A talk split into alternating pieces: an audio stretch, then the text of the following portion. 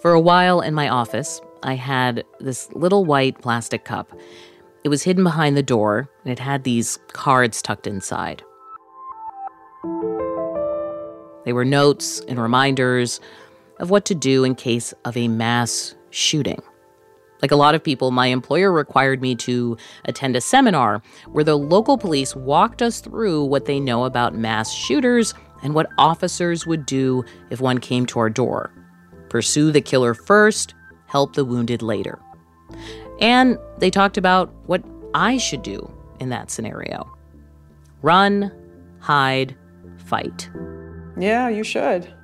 That's my fault.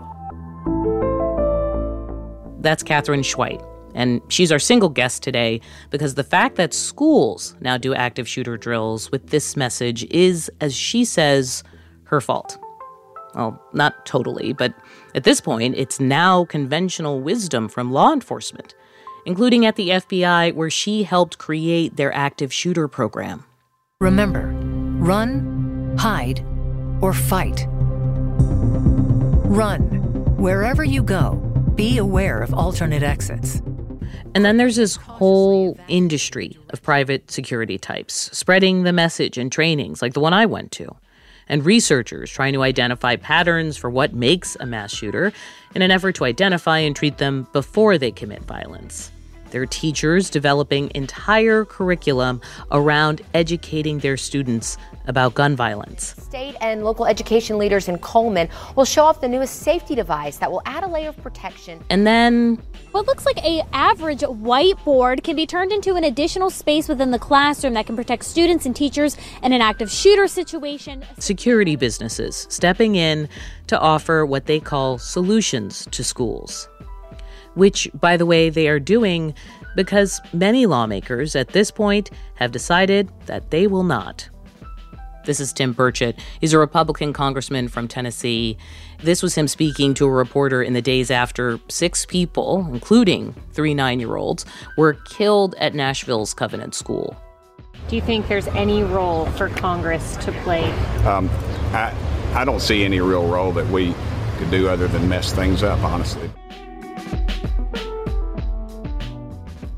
Thanks to the reporter who asked that question. So, in the meantime, for us and for our kids, it's run, hide, fight. So, today we're going to talk about what it's like to build a program that will mitigate disaster, how to explain what we're doing to kids, and what it's like to do that in the midst of political paralysis. I'm Audie Cornish. This is The Assignment.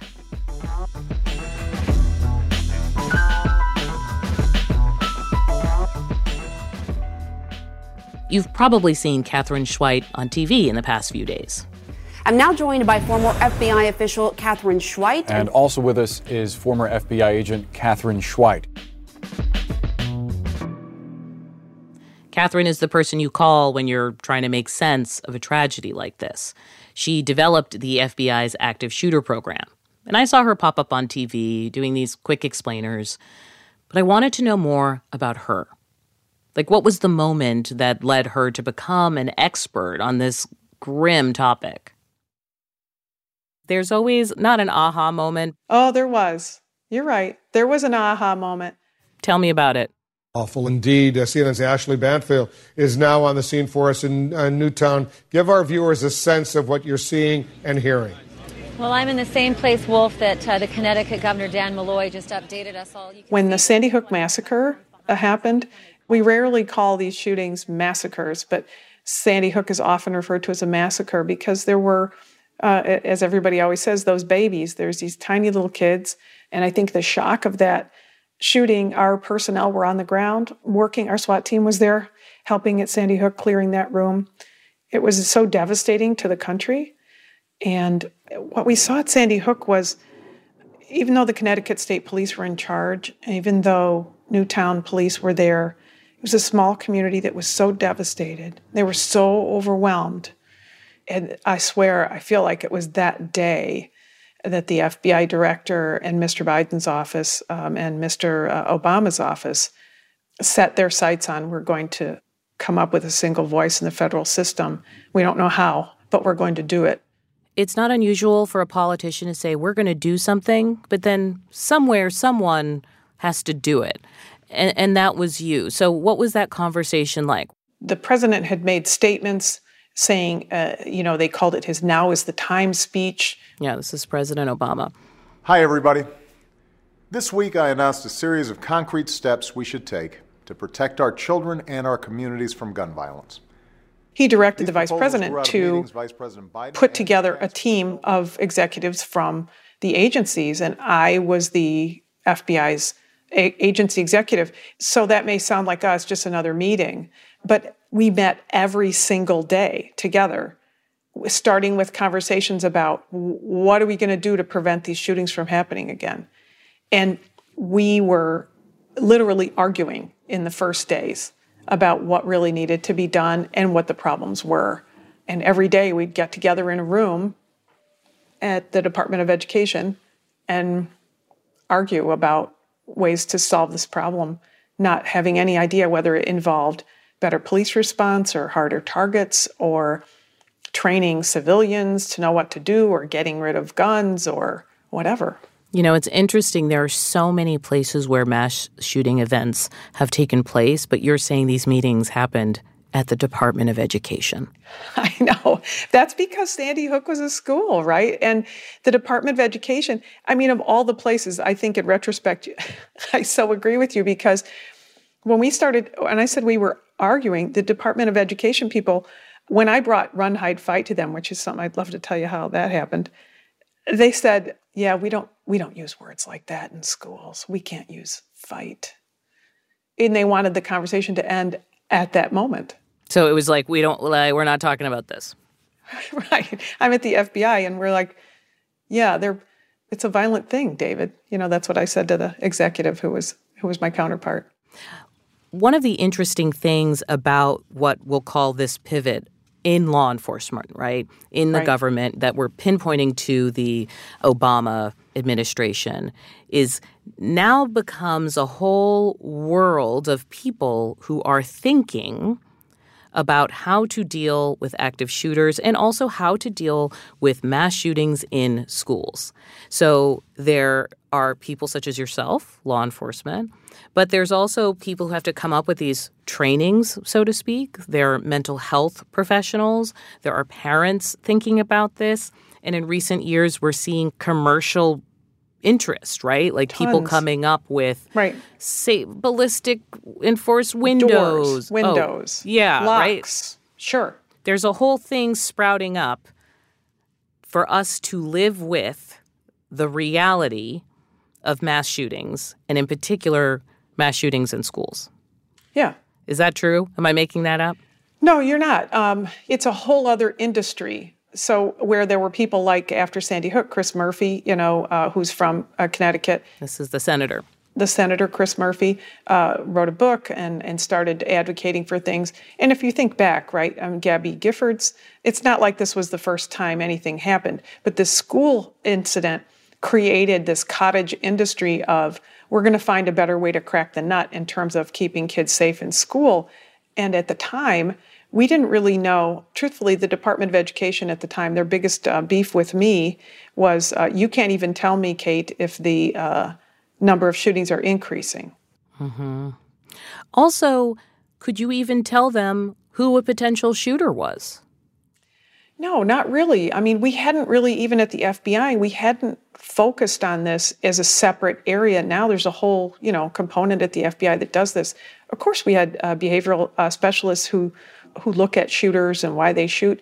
But you know, when when everybody wants to buttonhole a potential shooter and say, "I just need to see the profile. I just need to see the profile." The problem is there there isn't a profile here. Right. But we all watch TV and we think like criminal minds or whatever, like the exactly. FBI profilers will come in and say it'll be a X probably right. this tall with this grievance, and that's the person you have to look out for. And that has not happened when it's come to active shooters, frankly, uh, not really with schools either. No, because I think the difference between that is a profile is things, demographics and factors about an individual that you can tell from standing far away from them. they're this tall or they have this kind of education. I've worked with the profilers on cases, uh, kidnapping cases, and other cases. But when we're looking for this kind of a shooter, we're looking for individuals who could be you or me or anybody in the neighborhood, but they're different than you or me or anybody in the neighborhood because they're much more brittle. Emotionally. Emotionally, they're brittle. And so when they, for instance, have a grievance, uh, or even if it's a perceived grievance, but say they get fired on a Friday, some people go home and you know pour open a glass of wine and commiserate with their friends about the state of the economy and others go home uh, get the gun from their bureau or go out to their car and get the gun out of the glove box and come back in and kill people at the office. So on your website, you have like a, a little quiz, like which one of these things are you doing to keep your right. school safe? And one of them is like, do you have any kind of threat assessment, right? Do you have a threat assessment team? Um, another one is, uh, do you have a way for your students or anyone to basically report signs of someone who's like under emotional distress, et cetera? Mm-hmm. You also have a question, which is Do you run uh, drills and training several times a year to give faculty and staff confidence to respond immediately during an emergency? Let's talk about this. Several times a year. Mm-hmm. Every school runs fire drills twice a year. We haven't lost a child to a fire in the, since the 1950s in the United States. But we run a couple fire drills every year, usually when the weather's nice you also say you give some suggestions and you say well maybe a school resource officer can oversee running non-scary but informative drills three times a year for students and staff now i've done of one of these in a, in a workplace it was scary right because that's what's a non-scary version for kids? So i think that i, I liken this right to what i was just saying about a fire. You know what a fire is going to do. You know how devastating it can be. When you get on the plane somebody tells you in a big metal tube, okay, if the oxygen disappears, this is going to drop down and you know need to know how to put this mask over your face and put yours over before you help your child. And by the way reach under your seat and grab your cushion because when we go into the water those are all really scary things but we have normalized those because we just do them as a matter of routine now we listen to them a lot of people sit on the plane and don't listen to any of it but they've integrated it into their brain and that's what we need to do is to take this, just like tornado drills and fire drills, this type of drills and training needs to just be part of the safety training of the school. It doesn't have to be some separate scary training. It just has to be safety training. No, but the reason why I'm saying that is because it does feel separate and scary. So, for instance, with this, um, the thing I hear most commonly now is run, hide, fight. Yeah, you should. That's good to know. That's my fault. Tell me about that. Where'd it come from? So, the City of Houston Mayor's Office developed Run, Hide, Fight on a DHS grant. In the summer, just before Sandy Hook, they released that six minute film and training in multiple languages and put it up on the City of uh, Houston Mayor's Office website. And when we first started meeting at the Department of Education and arguing about what we should do or shouldn't do, the Department of Education said, we're not going to talk about this. It's too scary, and that is going. Which part did they find scary? All the concept of just uh, talking about shootings in schools at all. Oh, okay. And we don't think this is a good thing. And I said, but they said we should do a training film. I, I don't know what that meant. And I said, well, okay, the FBI has a television studio. We can do a training film. And then I know how much that costs and how long it takes. So you know, I went home and did my best internet search like everybody, and I ran across this six minute film that had just been released by the city of Houston. And if you find yourself facing an active shooter, there are three key things you need to remember to survive it's get out. Right. It's run, run and then hide and then fight. fight. Which is like grab something, right. ambush, try and actually engage somebody who let's face it, has spent a lot of time thinking about how they're going to attack you. Right. And you've spent very little time thinking about how you're going to fight back. Um, so I'm trying to picture teaching this to my five year old. Okay, so wait, so let's back up too, because I think, you know, that's that's great, but now we're talking about a five year old. So first let's just talk about the adults in the room, right? Because the adults have to understand it first. And the concept behind run, hide, fight this is what people do at scenes. This isn't a suggested idea of what might happen. These are the actions that happen. you know, run if you can, hide if you must, and fight if if your life depends on it. And so the training that goes along with it explains the nuances of that. And there have been other organizations that have uh, private companies, right, who've developed training that's similar. All the training focuses on these three actions. But there is a concern people have, let's say, about mental health, right? I mean, when I kind of went down the rabbit hole on this, there there were some um, researchers who put out something, and uh, I think I saw it on nature.com. I'll give you the proper citation in a minute.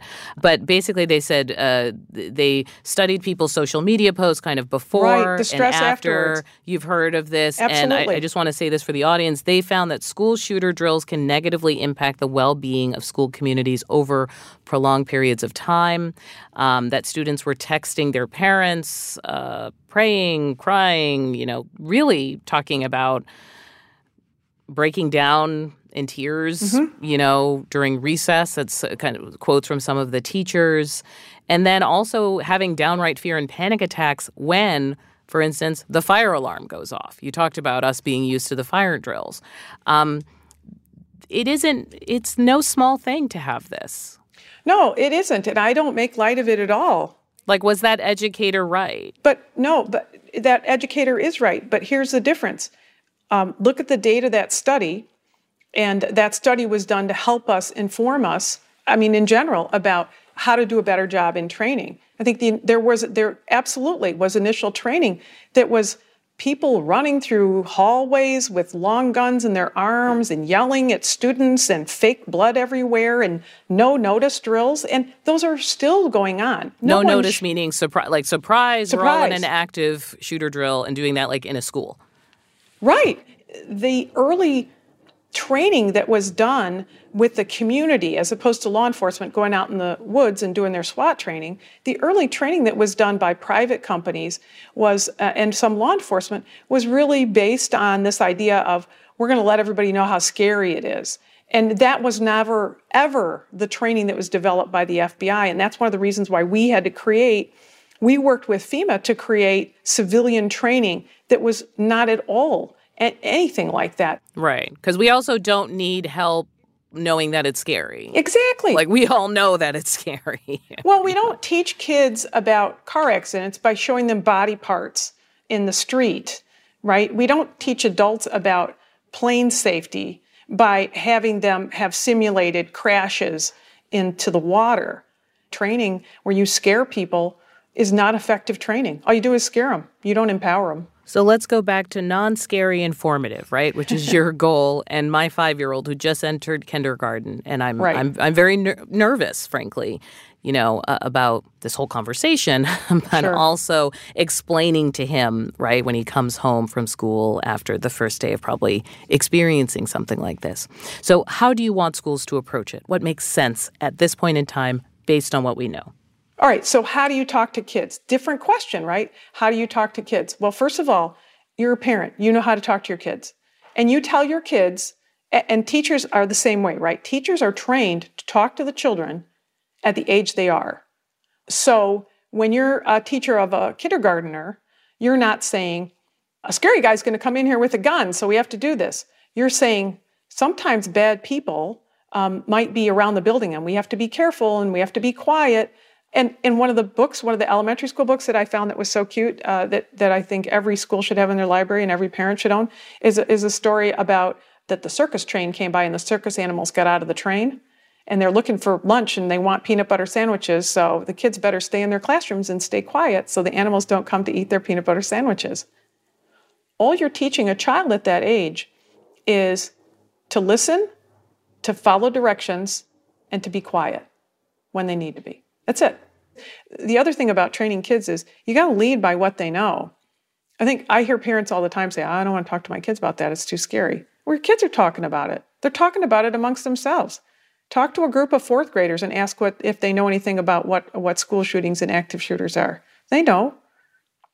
So I think it's naive of parents right now to say, oh, I can't talk to my kids about that. It scares me. And, and you know what? Let me tell you something else about that. My daughter's a middle school teacher. And uh, I asked her early on when I was working on, uh, on some stuff, I said, What do you think uh, about the parents who say it's too scary to talk about it with their kids.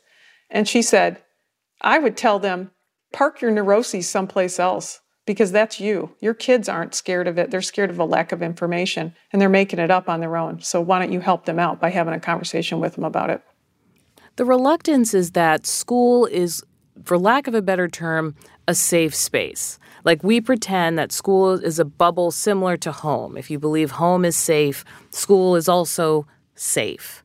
And it just it feels like generationally we're like, nope, not an option for you. Not an option for this generation. Not safe. Yeah. But what is that like? What do you mean? For you. What is it like for me to live this way? I want to get off this bus. Uh, I just haven't found a way to do it. I mean, I retired from the FBI five years ago, and the shootings continue to increase. I, am I'm, I'm going to say something that I, I don't want you to think I'm putting on you. I just don't okay. know another way to ask it. That's all but right. do you have moments where you're like, did I fail? Oh, yeah. Sure, I do. I do feel like as much as we did, I, I couldn't get enough. I'm bailing water out of this ship as fast as I can, and it's still sinking. I feel a, a sense of responsibility to share what I've learned. I mean, that's why I wrote the book, thinking, well, that's great, I can step away. Um, and that didn't work.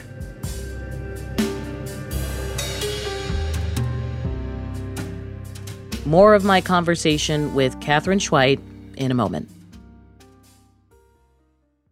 This podcast is supported by Sleep Number.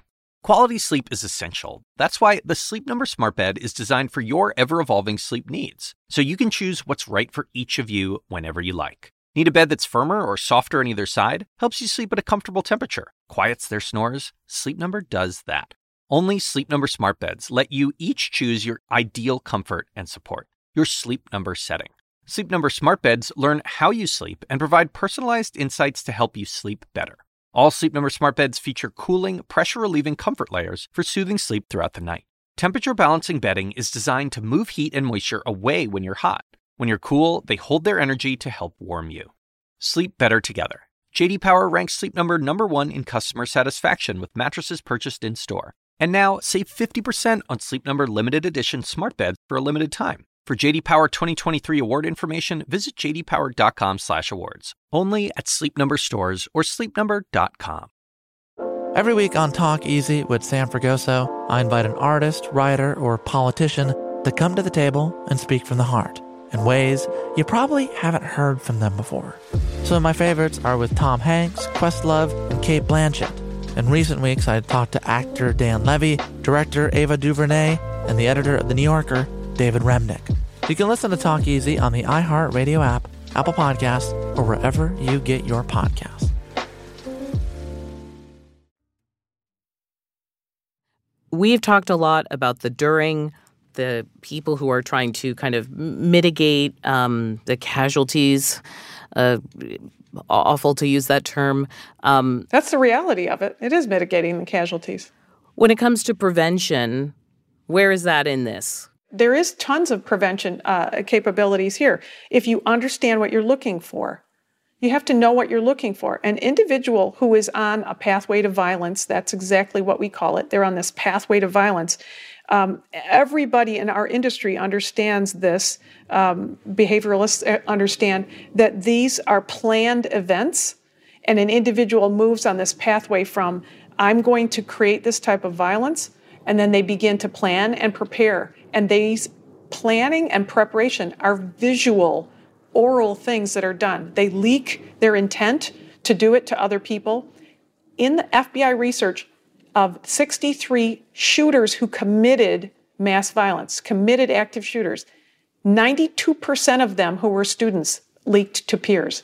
And we should say, when we say leaked to peers, that's quite literally telling another kid, maybe saying something on social media, right. saying something online, but they like tell someone, I'd really like to do X or Y. Right. It's not a it's not a subtle thing. It's something that was enough that the person who heard it was disturbed about it. And so as part of the prevention conversation with young people, what do you do when you hear that?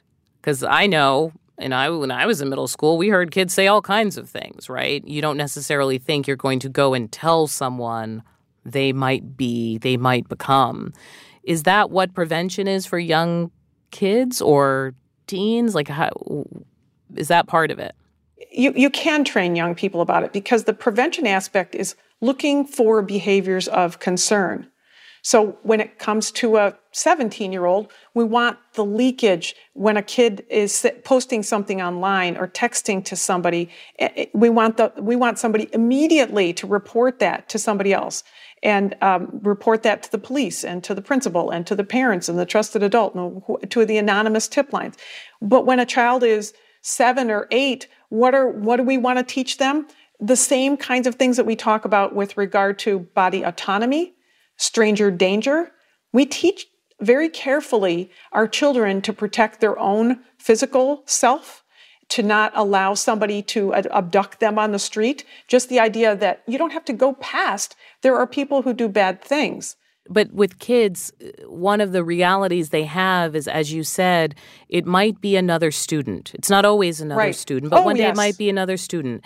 And kids say all kinds of things all the time. You know, I mean, I think about the plot of Heathers pretty much involves blowing up the school. Like, uh, we're asking young people to look at each other and say, oh, but you're going to go a little farther than everyone else, and I should say something. No. And obviously, there's some reluctance because we know about the leakage, but we don't have enough advance notice to prevent things. You know, Audie, I, I, I again, I, I respectfully disagree. I um, bring it. You know, because I need to understand this. Yeah, you know, because I think that you know um, we're asking if you put on a child, uh, on somebody who's younger, even on an adult, um, you know, I can't put into your brain what I can do from an analysis standpoint on thinking if somebody is a threat. I've spent my career, 20 years in the FBI, years before and after, determining whether something is a threat and whether something is dangerous. I can't, you can't do that as an adult. We certainly can't ask a child to do that. All we're asking you to do as an adult is tell somebody what you hear or see that seems like get your spidey senses up. It gets the hair on the back of your neck up. Somebody says something to you and it seems off. We're asking children to do the same thing that they would you would want them to do if they went over to their friend's house and something made them uncomfortable. You want them to know that you're it's okay to say something. And I get it. And a 5-year-old, you're we're probably not going to get a lot of 5-year-olds. You know, I live here in Virginia where a 6-year-old shot uh, the teacher and the student who did the shooting showed another 6-year-old, I think it was 6, the gun outside on the playground and said, "Don't tell anybody." And the kid, I think the kid cr- went crying to somebody and did tell somebody, but was afraid, you know, yeah. that that he would get in trouble. And that we aren't going to have a lot of seven year olds showing guns to somebody. It's going to be more like seven year olds saying things. I'm just saying, if you see something, say something. It is the same if you see something, say something. But what I see it is a gap between see something and say something. We haven't taught people what to look for and then who to tell it to when it comes to these kinds of shootings. The gap you're talking about, right? The gap between I see something and I say something, and then what does someone even do with that information? It just sounds like we've got to build up an infrastructure for something that we all had hoped wouldn't be a long term problem. Yeah, I think that's it. And, you know, when you ask me, um, you know, how do I feel about working on this? I feel like I am dragging chains behind me trying to get people to build up that infrastructure because cha- they're chains I don't want to drag anymore. But geez, nobody else, you know, I feel like sometimes if I don't drag my part of it, you know, I, nobody else will be there. It's like a big tug of war game because there's people on the other side of tug of war saying, we don't want to talk about this. We want to deny it. We want to pretend it's never going to happen. We want to go back and live in the 50s.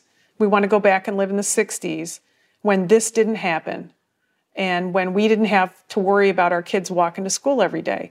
And we don't live in that world anymore. So it would be better if we came up with a system where we live today and try to protect our kids.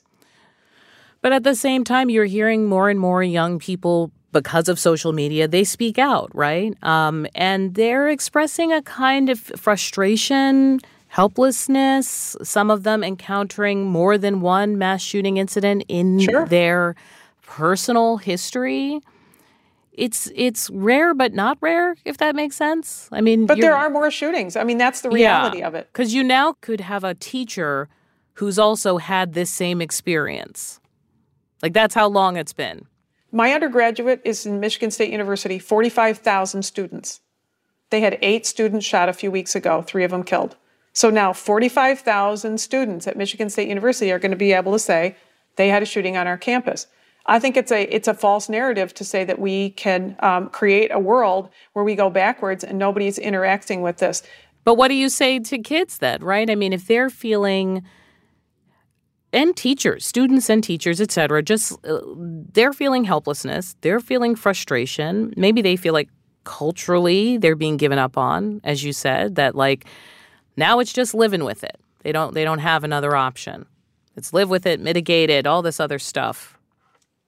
We, you know, I, I, you know what I hear in your voice, Audie, is is the is a helplessness and a frustration and a futility. That's what I hear. And you can't work as a prosecutor and as an FBI agent and feel that way. You have to feel like everything you do makes things better, uh, because if you weren't there, it'd be worse. I don't say this is a great situation. I say this is the situation we're in. I didn't create this situation, right? But I can make it better.